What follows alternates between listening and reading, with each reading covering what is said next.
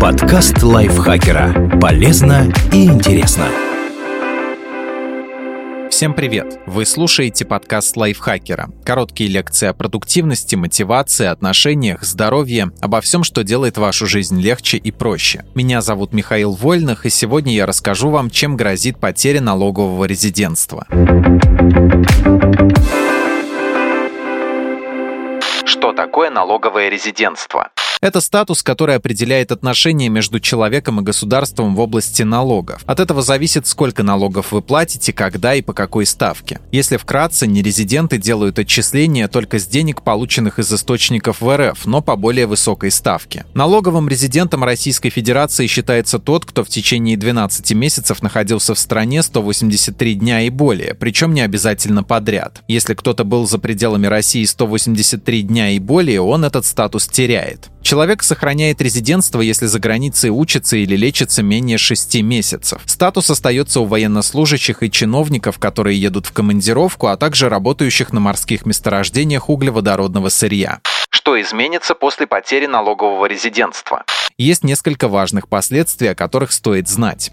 Вырастет ставка НДФЛ. Ставка по налогу на доходы физических лиц для резидентов составляет 13%, для нерезидентов 30%. Но стоит обсудить отдельно особенности отчислений для разных источников дохода.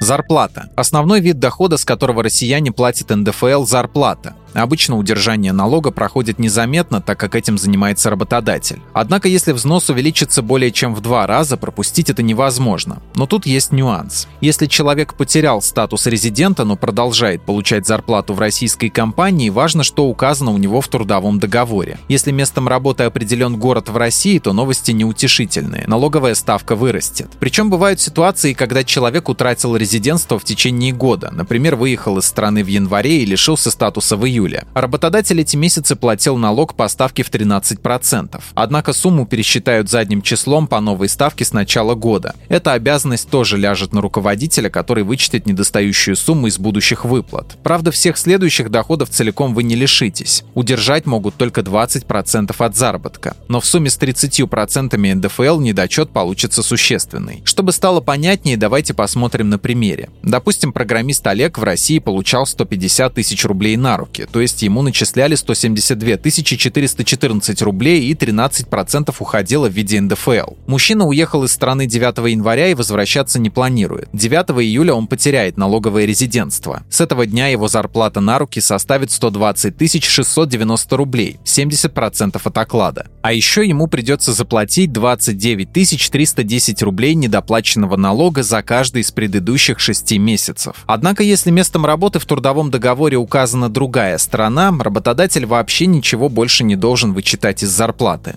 Предполагается, что сотрудник получил статус резидента в этом месте и уже там сам платит налоги доходы от продажи имущества и сдачи его в аренду. Они тоже облагаются НДФЛ в 13% для резидентов и 30% для нерезидентов. Например, выручка при продаже квартиры или машины, если вы владеете ими меньше определенного срока. Но тут уж от повышенной ставки не уйти. Если вы сдали квартиру легально, без статуса самозанятого, то придется отчислять 30%. Самозанятые же платят не НДФЛ, а налог на профессиональный доход, так что для них ставка с потери резидентства не меняется доход, полученный на фондовом рынке. Если вы торгуете через российского брокера и потеряли статус резидента, ставка вырастет также с 13 до 30%. Но есть исключение. С дивидендов от российских компаний удержат только 15% вы не сможете претендовать на налоговые вычеты. Резидентам разрешается вернуть часть НДФЛ, если они учились, лечились, занимались спортом, купили жилье, инвестировали и так далее. Например, если человек приобрел квартиру за 2 миллиона, он мог получить назад 260 тысяч перечисленных налогов. У нерезидентов такой возможности нет. Более того, если человек оформил вычет в год, когда потерял статус, выплаченное придется вернуть не придется сообщать в налоговую об открытии счета за границей. Резиденты обязаны сообщать в налоговую, если открыли, закрыли счет в другой стране или реквизиты счета изменились. Еще не позднее 1 июля нужно сдавать ФНС отчет о движении средств по счетам за прошлый год. Нерезидентам этого делать не нужно. Как в налоговой узнают, что человек больше не резидент? Это скользкий вопрос, обсуждение которого может подтолкнуть к выводам из серой зоны. Люди взрослые и сами решают, как им поступить, но стоит просчитывать последствия на более длительный период. Просто жизнь длинная, а срок привлечения к ответственности за налоговые правонарушения – три года. Фактически в законодательстве нет нормы, которая обязывает сообщать в налоговую о своем резидентстве. Но по сути человек должен уведомить своих налоговых агентов, работодателя, брокера, чтобы те удерживали налоги по новой ставке. Сама служба узнает о вашем статусе через налоговых агентов, но также может прицельно поинтересоваться сроками нахождения за границей, если вы отчитались, что открыли там счет или сделали что-то еще подозрительное. ФНС имеет право запросить информацию и у пограничной службы, но пока делает это адресно, а не автоматически. Так что риски попасть в фокус внимания налоговой есть. Если это произойдет, недоимку возьмут с пенями. Дополнительно могут оштрафовать, а если недоплата за последние три года составит более 2,7 миллиона, то могут и посадить на срок до года.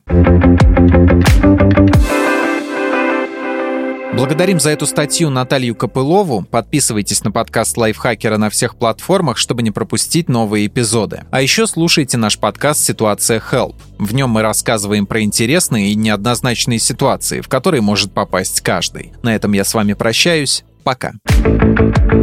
Подкаст Лайфхакера. Полезно и интересно.